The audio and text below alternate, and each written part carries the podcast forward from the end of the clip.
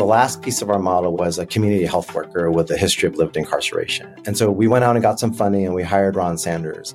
I was making an action plan to help a gentleman to exercise more. And we were talking about going for walks in his community. And Ron pulled me aside and said, You don't know where this gentleman lives. Like, he can't go for a walk in his community. You need to come up with a different plan. And so we need Ron at the table teaching us how to do this. Ron is the expert.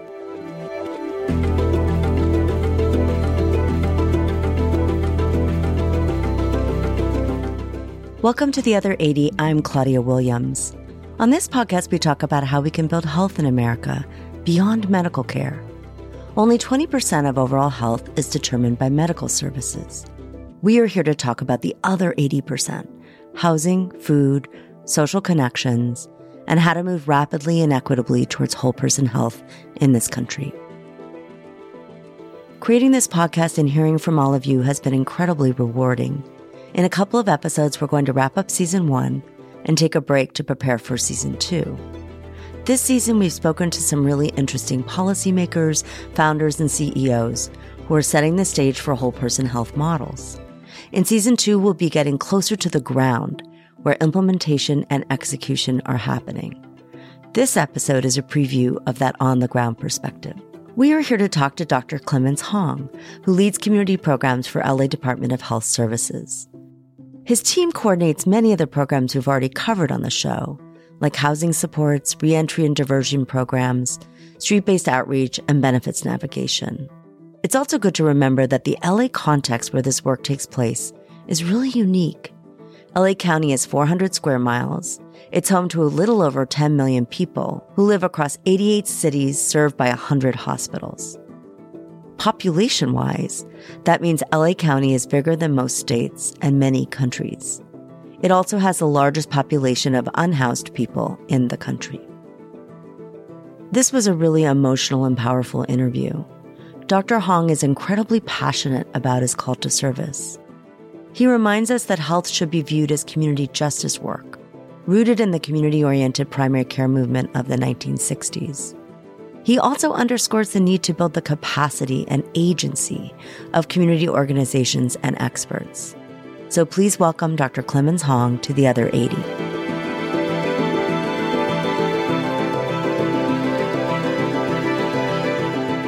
It's so wonderful to have you on. And I think we're really excited to learn about all the on the ground work you guys are doing in LA County and have been doing for many years. I think we've heard from a lot of big picture thinkers about what are the broad brush policies that are needed? How do we execute those at the state and national level? Uh, but I think when the work comes down onto the ground, but where the people meet the people, where the human actual support and intervention happens, it can look very different. Could you just start by telling our listeners about who you are? Really as a person at the most foundational, who is Clemens Hong, MD? So I grew up in an immigrant family. My parents came over to the U.S. Um, when I was two. Uh, we landed in Chicago, and we did not have a lot of money, so we, we we didn't. I didn't start with a lot of privilege. I think over the span of my life, um, I've developed a lot of privilege. I would say, and and I had the benefit of love at home. I would say that um, I was called to service at a very young age. I sometimes say that one of the first opportunities to serve came um, when we were living in a two bedroom apartment in Chicago, and my grandparents lived with us. And so my my parents, my me and my sister all slept in the same room. And so uh, my mom and I would our beds were right next to each other, my, and it was always cold because we didn't have the heat on probably high enough. And my mom would ask me to sleep back to back with her keep her warm. And I think it's represented a little bit about the family that I grew up in. You know, we, I was the oldest son. Um, my dad was the oldest son. My grandfather was the oldest son. We come from generations of oldest sons. And one of the things that in the Korean culture is that you have uh, wealth and the privilege, right? The wealth of the family gets handed down from oldest son to oldest son. And so um, there are certain lessons and teachings that my dad provided me starting at a very young age. Um, around a Korean sort of virtue or called yangbo, which means to sacrifice. And the idea that you sacrifice for your family was something, and that I was called to serve my family um, for my whole life. Um, I think uh, and starting at you know seven or five or however old I was when I was back to back with my mom, is a core part of who I am, and I think drives a lot of uh, my mission. And sort of, um, I think family is just broader; it's defined more broadly, right, in the community and the people that I've served. And think over time, it's even expanded. But it's that idea of taking this privilege that I'm given and giving back and and sacrificing for the community around you. So I think that at its core is sort of who I am. I think I lead, I try to lead with generosity and I try to so take some of those principles and apply that to, to what I do uh, in my work. Uh, I picked a quote from Paul Farmer to ask you a question and your story is the perfect and such a beautiful lead into that. And I, I know as somebody who's trained as a public health professional, uh, that work can sometimes feel disconnected from the people, uh, you know, epi and biostats and even the John Snow stuff of finding the wells. It was about the wells. It wasn't about the people. And, and I know when I read Tracy Kidder's book about Paul Farmer and his work in Haiti, it was so poignantly beautiful, both about his passion and service, but also about the challenges of leading that kind of a life. So the quote from Paul Farmer is medicine should be viewed as social justice work in a world that is so sick and riven by inequalities. And I'm just curious, you, are hearing this maybe for the first time, but how does that resonate for you? It resonates. Um, and I think too often, right, people have come to medicine um, with a sick care sort of mindset. I think it, a lot of the policies and, and what we've developed in, in this country in particular has sort of driven that. But at its core, right, delivering health to communities is is social justice work, right? Especially when you talk about the populations that I spend my days, you know, worrying about and and, and trying to provide care for. Um, and I was I was sort of driven into medicine by constructs around community oriented primary care, Jack Geiger, the community health center movement. And those constructs are about identifying the needs of communities and delivering the things that those communities need to be healthy, um, whether it be selling textiles to build a sewage system or whatever it is. And I think a lot of that, you know, uh, has been lost because of the constructs that we've sort of seen put into place in this country. And I think a lot of what we've tried to do, right, and we're trying to do now, I think, is to move back towards those constructs, towards the models that really think about health delivery more broadly than sick care, more broadly than health care delivery, but thinking about how we deliver health to communities. My hope going forward is that we can elevate, right, sort of those thoughts, right, those ideas of social justice at the core of how we deliver health in these spaces and and develop more of a commons. And I think, you know, part of, you know, I think what we can talk about today is how we've tried to do that, right? How we try to deliver uh, commons here through braided funding and other approaches that allow us to tackle delivering health, not healthcare or sick care or uh, those other constructs, and really trying to think through what the needs of the community are and, and trying to meet them. When I was pursuing my graduate degree in, in public health, I got really uh, interested in the history of, of FQ, FQHCs. And, um, there had been a pact, this was in Boston, there had been a pact apparently among the hospitals to mutually support their community health centers as the arm of health in Boston.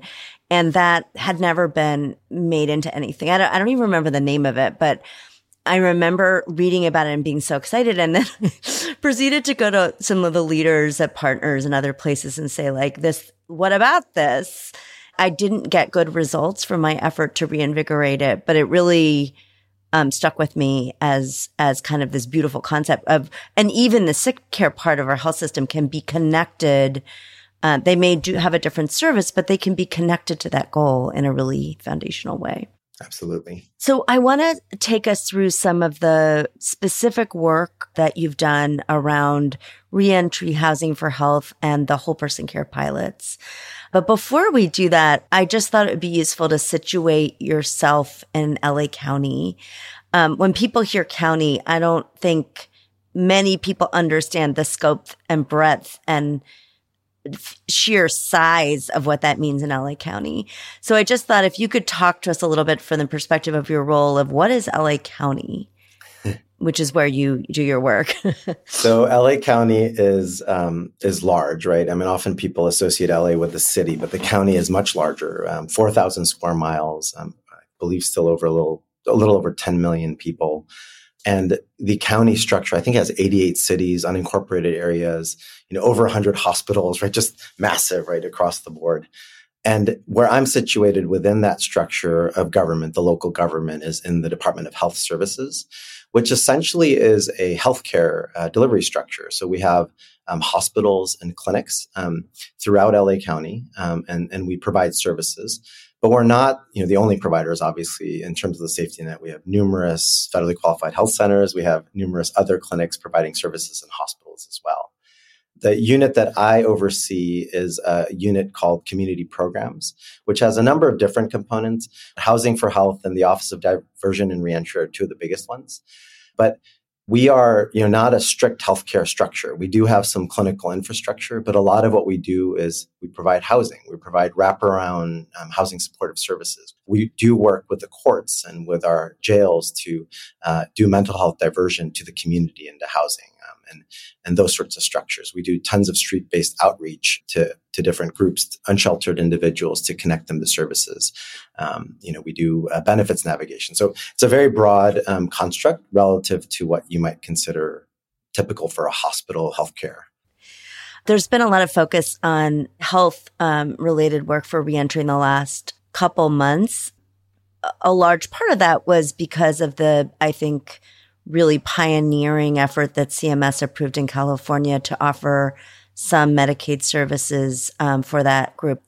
Could you just paint a picture of the kinds of health challenges facing young people, men and women who leave jail and prison from a from a kind of health and well being standpoint? So. Um, I think it helps to start by thinking about the population and, and where they come from. And the vast majority of these individuals um, started um, uh, sort of being survivors of trauma at a very young age. Often they are are sort of survivors of generational trauma. Um, they are, you know, from you know passed down as a result of poverty or other uh, components from their parents to them, and um, and then this leads to adverse childhood events in childhood, and those adverse child events lead to behaviors that often lead to school dropouts and um, involvement with individuals that may sort of um, more closely associate them with the criminal justice system, drug use, mental illness, things that then um, drive incarceration. And, and in the constructs of mass incarceration and systemic racism and, and the poverty that we see in Black and Brown communities, we disproportionately incarcerate men in particular, but people of color, particularly Black and Latinx individuals. And so um, I think that that sort of is a is a start point. And I think what you see when you look at this population as they um, sort of interact and, and are incarcerated, sometimes multiple times, as they go um, with a lot of distrust for the systems. They don't have strong engagement with healthcare delivery models outside of maybe emergency departments and um, and when they hit our jails, they don't come in with sometimes even the diagnosis of diabetes that they've had for five years or 10 years or, or um, clarity on what their mental health conditions are. They don't have access to treatment and they have numerous barriers to that let alone right what this is what this podcast is about is the other 80% of the things that uh, that drive their health right? Housing um, having an income um, so the stabilizing factors that underlie you know access to food that underlie an individual's even ability to, to uh, be healthy. And so so they enter the system in this way and then the jail is not a good place for anyone to be. Incredibly high stress environment. The care provision has been historically not good in, the, in those settings um, and then they come home. They're sort of released and they come home. And depending on how long you've been incarcerated, the issues that they face are just a mountain of, of challenges, right? From getting their uh, IDs back, right? They've lost their IDs. They're, they've had their Medicaid discontinued if they have healthcare problems.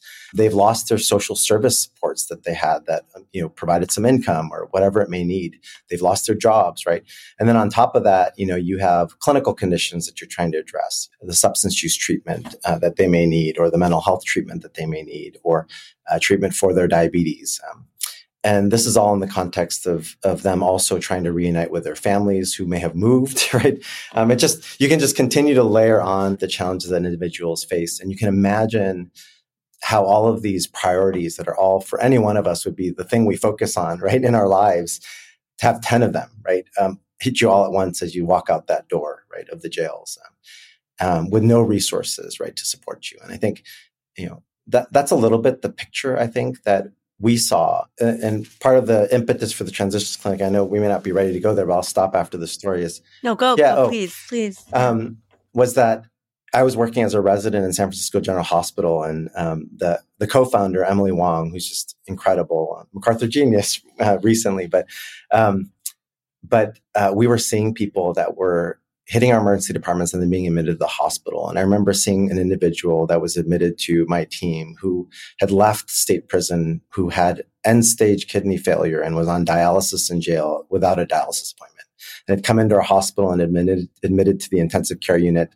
um, and had been transferred to the floor. And and that was just mind boggling to me that we as a as a society could discharge someone with a life threatening um, issue um, without dialysis. Um, this individual would die, right?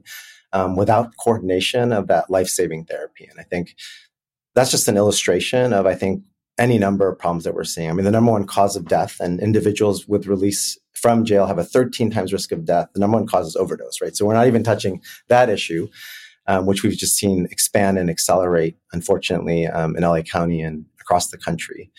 But people are dying, right? People are getting sick because they don't have that coordination of care. And so we met with people who have lived experience of incarceration and who had been involved as advocates in the community. We sat down and we, uh, Emily and I, really worked to try to develop a model um, to serve this, these individuals. And and the things that we sort of learned is that one, we need to take a trauma informed approach. We need providers that have knowledge of of all of the challenges we just discussed that people face when they come home. Um, we need clinics that are ready, people at the front desk that will receive these individuals with, um, and ideally, you know, these are individuals from the community that have brothers and sisters that have unfortunately suffered the trauma of incarceration and and they're open arms receiving them right into our clinics. You need the whole structure to be in place to do that. Um, and and so we were thinking about how we do this work, and I think the key pieces was were, was to, to find a, a, clinic that was already delivering services in these communities. Um, we found an FQHC called Southeast Health Center um, that has you know hires people from the community that looks like the community, um, and then you know, Emily and I provided care initially, but providers that understand the population, partnering with community organizations that can provide the other 80, right? The rest, right? So housing and supportive services, get them their IDs, get them connected to the child support entities to help them pay back their child support, all of these sorts of things.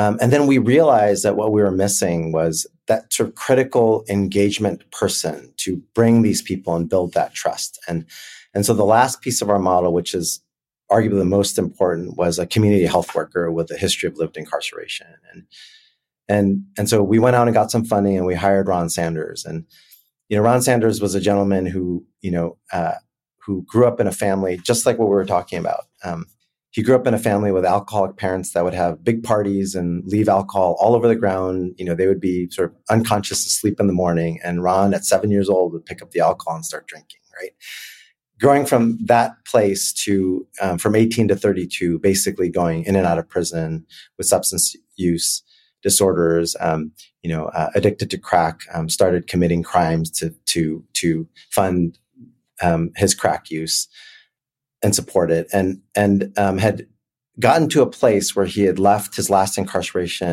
and decided he had to change something and shortly thereafter had a son which was a huge motivating factor for him to change um, and had started working and had gone back and got an AA. And, and so we, you know, gave him a job. And, and the story, the two stories I have to tell about this are one, I was the one going to these, what they call parole and community team meetings to try to recruit people to these clinics to say, hey, you know, we have these amazing services. you know, I'm in my tie, um, you know, yeah. uh, with my, you know, privileged background saying, you know, I'm a doctor. I, am I'm, I'm going to be the one to see you. Please come. I have an appointment list here. Please sign up. And I would get people to sign up, but then no one would come. Right? We would see two people, three people on a list of. There were about 30 people a week coming. As soon as Ron started doing that, we saw almost a doubling of people come in. And there's a study that's been now done by the Transitions Clinic in one of our partner sites, Santa Clara, where they showed that arrival to the first appointment um, after incarceration increased from 30% to 70% with their hiring and implementation of a community health worker lived experience. And so, so I think this piece is such a critical piece of the model. And and engagement is the foundation to anything we can do in delivering health to communities right? Engagement of the individuals in the in that that suffer the survivors of trauma but also the community-based organizations right? Um, are are really critical. So we need to develop sort of pipelines of of individuals and cbos to kind of come in and do this work. And that was the third kind of critical piece of the transitions clinic model so the reason I contacted you is Jacey Cooper in our interview, we were talking about the Justice Initiative, which is the title for this new program in California. And she said, Oh my gosh, you have to talk to Clemens Hong because he and his team really helped us figure out what to do and what to submit to CMS and even negotiate some of those pieces. And so as we think about a statewide program that might start to provide some of that coordination, open arms as people come out, and, and even Medicaid coverage, which has never been possible within a, a carceral setting. I, would love to hear from you. How does the model that you developed and refined translate into this new statewide program? What are some of the issues you had to work through as you help support DHCS in their negotiations with CMS? What are your hopes and dreams eh, or concerns about how this program is going to roll out in the state? There was a lot of stuff, again, also with the support of the state and federal government that we were able to put on the ground through the Whole Person Care pilot. And it's, it's so terrific that that work has um, really led to this um, really critical policy change. And the things that we tackled, I think, um, with, with state support um, that were most important was actually being able to deliver care coordination services in our jails and really think through how we get people Medicaid at release. And and so we were able to, with whole person care funding, um, and uh, develop a model where we would work while people were incarcerated 90 days prior to release to assess their individual needs, um, including Medicaid status. We were able to uh, sort of penned an application for Medicaid that would be triggered and turn on the minute they were released. Um, and then we were able to provide, um, th- use that sort of screening to identify those needs in advance and start working with community based partners to fulfill or get people connected to those needs prior to when they uh, r- were released. Um, and then at release, try to give them some things that would help them, um, you know, deal with that sort of mountain of issues that we discussed earlier that they're facing. So we, you know, work to develop programs to get them an ID when they go out the door, to get them a 30 day supply of medications, to have them walk out the door with housing or connections to residential treatment whenever possible, um, to get them, you know, connections and appointments with their mental health provider, their substance use um, treatment providers, um, or their primary care. Um, and then connecting them to different services and, and people out there in the social service side as well. And and and that work was funded. And the way we did it policy wise is we funded it you know after release right? We um, sort of were able to receive an incentive or a, a, a support um, a support payment uh, for for doing that work to make sure that that work was coordinated sort of like an incentive um, structure right? And that i think has turned into um, what is now available um, through the 90 day pre-release opportunity um, uh, through the 1115 waiver in addition to uh, what we did in whole person care, there's the addition of some clinical delivery services, which were, you know, uh, which we didn't do as much of in whole person care. So the opportunity to provide medications for addiction treatment and long acting injectables and, and some treatment prior to release, um, you know, those sorts of pieces. And then to really a greater emphasis on clinical warm handoffs where a doctor or a nurse or a nurse practitioner or a nurse call and, and do a formal warm handoff to a provider in the community. Are you getting lots of calls from other counties or other states at this point? Um, you know, we're not like I haven't. I don't know. if, if others, maybe yeah. will after this. Yeah. Who knows? yeah, uh, maybe. Yeah. I read through some of the reports you have on the website and kudos to your team, you and your team for putting out so much just information about what you're doing. I think learning in public is, is such an important way to speed up um, scaling of these approaches. Um, and one of the figures really stood out to me, which is that you worked with 187 different community based organizations to bring together these new models. And I know you already described LA County being so large. Um, your own organization is large. Now you're needing to work with almost 200 new organizations. So I'd just love to dig into that a little bit. How did you go about that collaboration and partnership work? And what did you learn about how to do that effectively? I do believe um, a lot of this uh, work was about moving um, uh, the funding that we're receiving as a county out to our partners who are, you know, who are closest to the problem, who are the ones that are on the ground seeing delivering services, um, and really creating a construct in which they could deliver those services in a sustainable way, right? And I think that's been a big part of this. You know, there's no one entity that can do this work and should do this work, right? We really do need to bring people who have, have long done the work, who have the ex- experience, who have the trust of the community. We talked a lot about engagement already, but who, who know how to engage and and um, and bring people into care. Um, we need to engage them in this work, and, and a key way to do that is to is to fund them and build their capacity, right, to do this. And so that was a critical part of what we did. And Whole Person Care did offer us an opportunity to support and expand that um, in terms of building our capacity. It's it carries a broad range of challenges, and I think it all sort of relates to the need for us to bring in um, these entities um, earlier, right? Identify what their needs are, and to help build that capacity and support it, right? Through through braiding of funding from different sources um, to sort of do that. And I think that's going to be a critical part of our path going forward. How might we better strengthen our our community infrastructure to deliver care um, and build a recovery oriented, community centered system of care to serve this population? that isn't healthcare centered per se, but health centered. And, and, it, incorporates a lot of the social service entities that know how to do this work, have been doing this work, and can now do this work in a much more integrated way with the healthcare side. One of the other big changes that CalAIM brought was a transition of this, the locus of planning or execution to the health plans from the counties. And I'd be curious from your perspective as a county leader, how how have things shifted as we've moved into this more plan focused approach both in terms of opportunities that might bring but also challenges that might bring I think what it, the transition from whole person care, which was again, as you stated, a county program to a health plan or managed care program has been, I think first and foremost that it's been incredibly ambitious, right? Like there's a lot that the plans have taken on. I'll also say that some of the work that they've taken on is not core territory for health plans, right? Like they don't know how to deliver food services and housing supportive services. And so, you know, they've taken on this huge scope of work from an implementation perspective, right? On top of a new subject matter uh, expertise that they need to develop. And so I think it's been really, it's been just ambitious.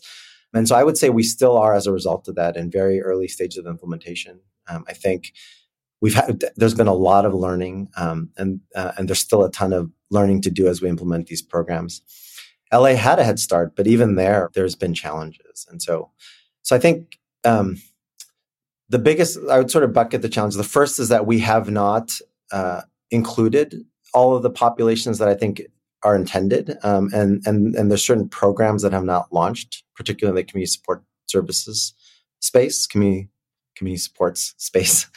Um, right. Uh, there, we need more accessible kind of eligibility criteria. The plans are moving there. Um, it would have been great to have that sooner, but again, right in this big sphere of trying to do all of this at once, um, we we do need to improve how we get people access to programs and services. There's a lot of opportunity there. I think there's people for example, in the reentry spaces that don't have access to the enhanced care management benefit, even though they qualify and probably aren't aware of it. Um, and so I think there's more opportunity to do that.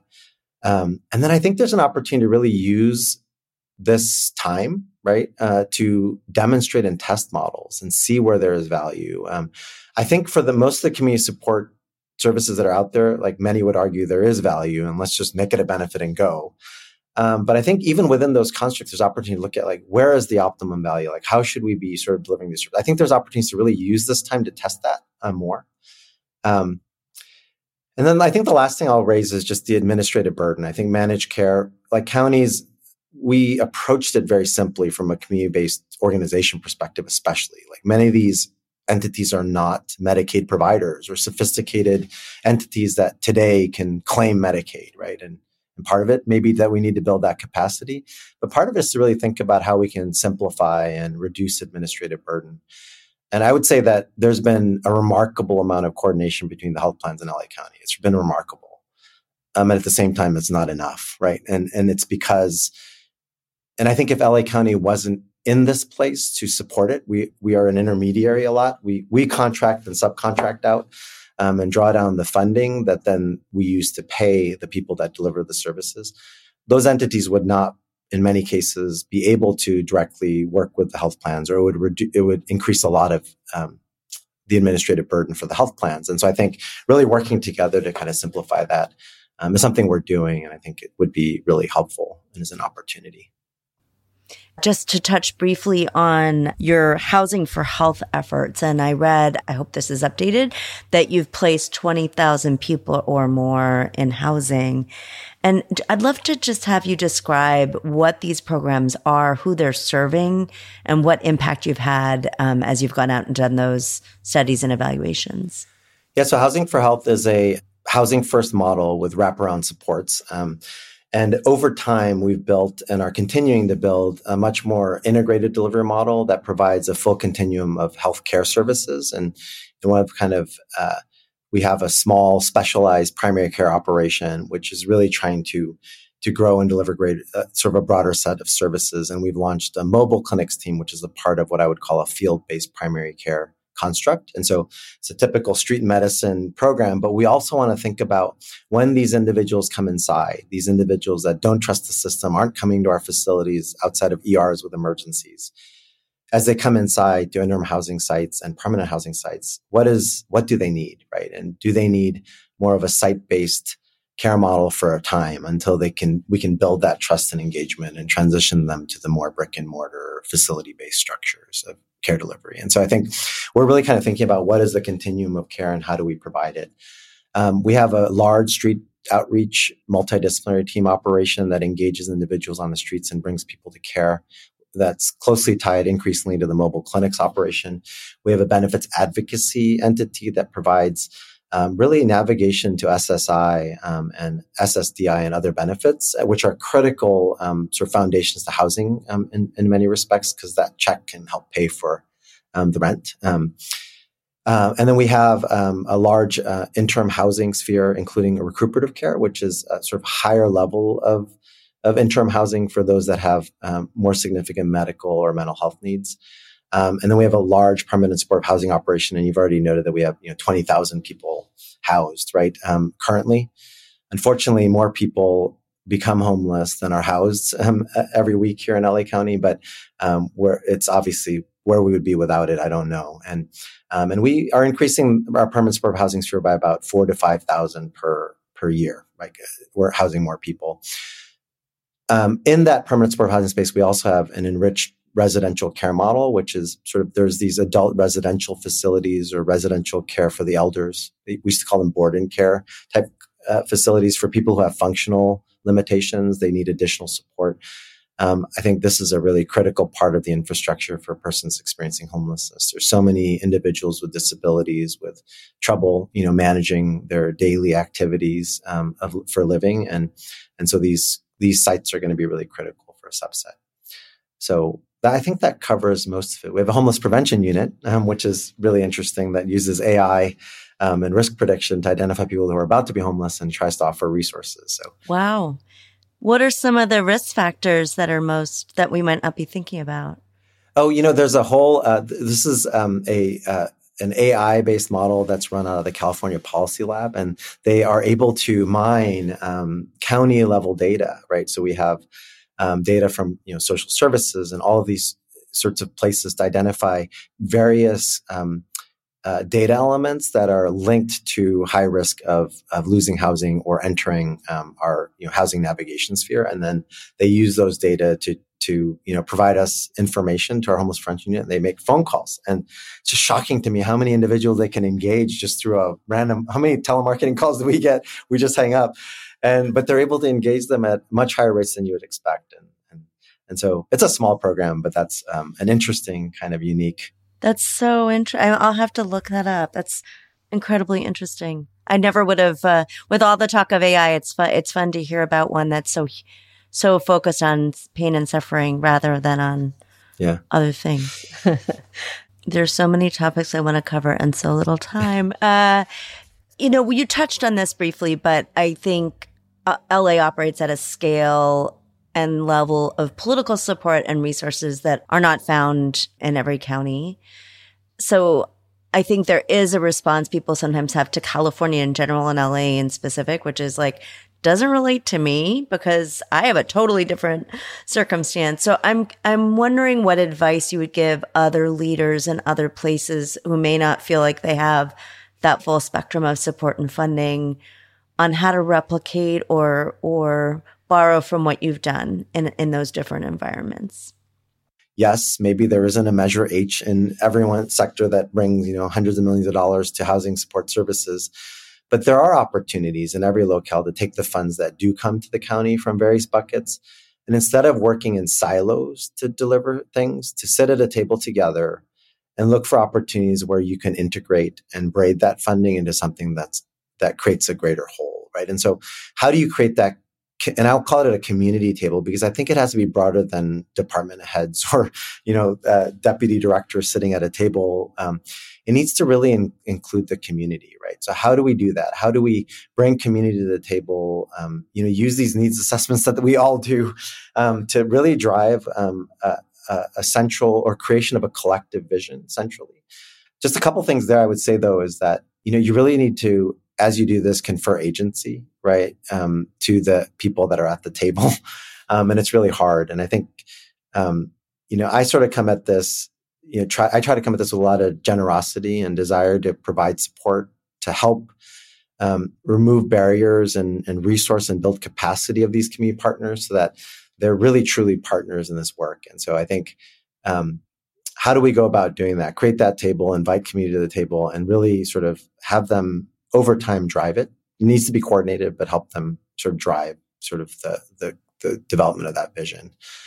Um, and then I think the last piece is tied to something I said earlier, which is like how do we move, how do we as a system move away from what, what I would call a medicalized sick care healthcare delivery construct to a more community centered recovery oriented sort of system of care and and I think the way I would illustrate this is we often in whole person care we saw this we would take a community health worker, build some trust, and navigate them to a clinic.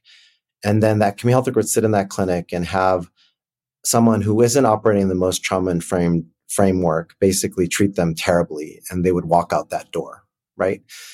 So, how do we develop in our delivery systems, and I'm not just talking healthcare, really wide empathy towards people who are survivors of this cumulative trauma that we talk about? How do we train and implement trauma informed sort of practices everywhere, right? So that when we navigate people, we're navigating them to a place um, that can be their their home, right? Their clinical home, and where they can receive their services. So it's really meeting people where they are, and and and when they come to us, making sure we're ready to receive them, you know, with love and and and in a way that's going to build that trust that's so critical, and really the start point for anything we can do to improve their health. And I love one of the things someone brought up um, recently is just how deficit based so much of this work is. And so approaching things with love and a strength based translates not just to how we interact with clients, but also how we interact with other parts of the community that are bringing strengths we don't have. And so it's kind of a lovely echo of um, the model that's needed kind of at it's sort of like looking in that mirror and seeing so many repeated images of the same practices and the same approaches. Um, so beautiful. Yeah. I think that one of the things we do in care management is the comprehensive health assessment. And um, an illustration of what you were saying is we developed a list of questions that are there to identify needs, which could be considered deficits. And, and I remember our community health workers just hated delivering it because it's, like why are we so focused on that let's like and so they created a set of open-ended questions that they would do in the first meeting right? That are all about strengths before that. you even bring on this kind of comprehensive assessment. And then they would introduce the comprehensive assessment, not just with the question. I'm, like, I'm going to go through this horrible set Right. of questions with you, but, but it was based in those strengths and, and, and in this sense that like, I want to build that trust and I want to be strengths based. We do need to ask these questions because we want to get you what you need. Right. And, and so they were able to just completely redesign the process. Wow. And, and it just really speaks to like why it's so critical to have Hmm. um, you know, folks from the community that and and with lived experience at the table. even thinking about that from a community health worker standpoint, it goes from thinking about the community health workers like the person to build trust to no, they have expertise and a level of understanding and skill that is missing elsewhere. Hundred percent. Again, thinking of that as as a it's a much broader strength than just thinking of them as like someone that the person can talk to, you know. Yeah, they are the expert. They're not a tool for the system. They are the system. Like if we do this right, they become the system, right? And and our community health workers have gone on to nursing school and become nurses in our system. Have gone on to social work school or have become program managers or trainers in our structure, right? And so that that's the development, right? Like and and you need to bring people sometimes in at the CHW level, but ideally you need to seek leaders at higher levels as well and and they'll bring this to every conversation, right? And they'll see things that I don't see, right? I mean, the second story that I was going to tell you about Ron that I that I didn't get to earlier is that I was in a clinic with Ron in the transitions clinic, Ron Sanders, um, and I was making an action plan to help a, gentleman that was a participant of whole Percent- of transitions uh, clinic um, to exercise more, and we were talking about exercising um, and going for walks in his community, and Ron pulled me aside and said, like, you don't know where this gentleman lives. Like he can't go for a walk in his community. You need to come up with a different plan.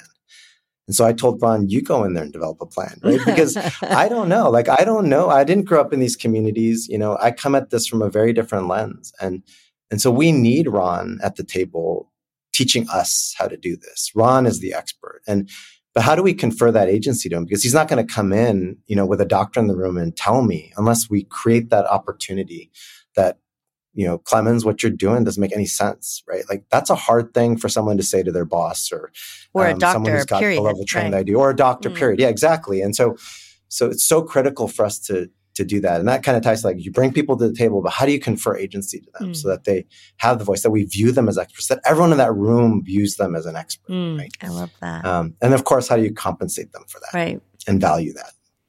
I'm going to ask you a final question and then we'll sign off for the day. What is a leadership lesson you've learned the hard way? Oh boy. I think people who come from privilege, even ones that come from a social justice mindset and someone who sits in a clinic and really does want to learn about the experience of the person in front of me, we we always have blind spots and we have blind spots in how we manage. And, and I think especially when we bring people from the community into our structures, we have to support them in a different way and and and give them voice in a different way. And and i think that in whole person care as i was sort of initially leading this effort we had the opportunity to hire people from the community um, particularly on one of our teams called the collaboration team.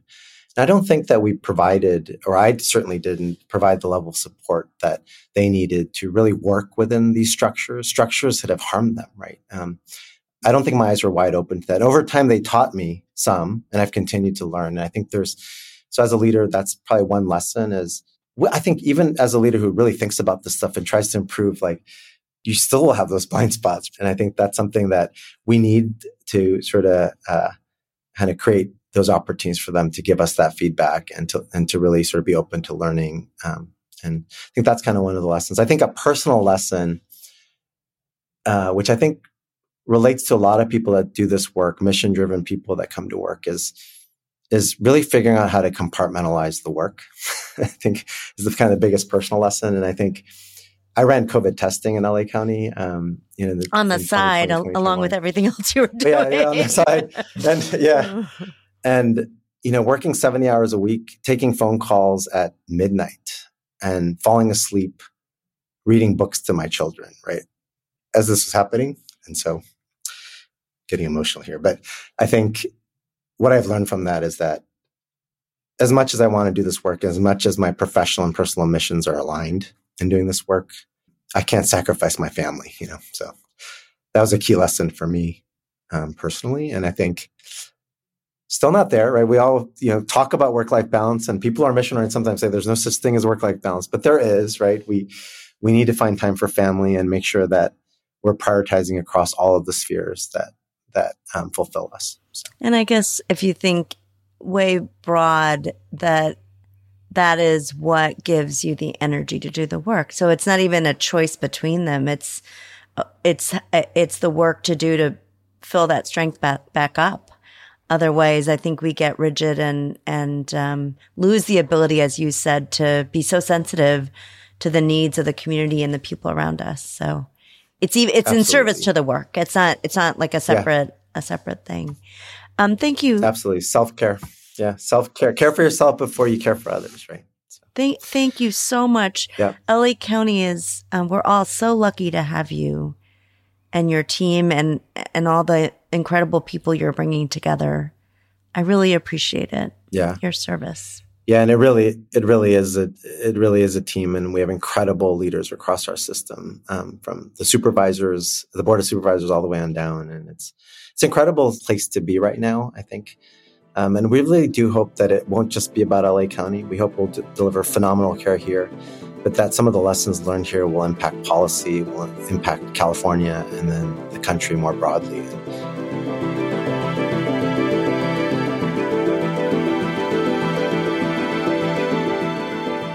A big thank you to Clemens Hong for joining us. I hope that his passion and clear call to service is as inspiring for you as it was for me. But I've been thinking about how much of a toll this work takes on leaders like Dr. Hong. So often we talk about these issues like they're at arm's length, and perhaps that's a coping mechanism. But we really do need to sit in and with the work we do in a way that's meaningful without barreling down the road to burnout. Dr. Hong reminds us that we have an obligation to create sustainable work and impact that does not fracture and destroy people. This podcast was created by me, Claudia Williams. My podcast producer is Avery Moore Kloss. There's more information on my background, this podcast, and our guests on our website, www.theother80.com. Until next time, which is the season one finale, I'm Claudia Williams.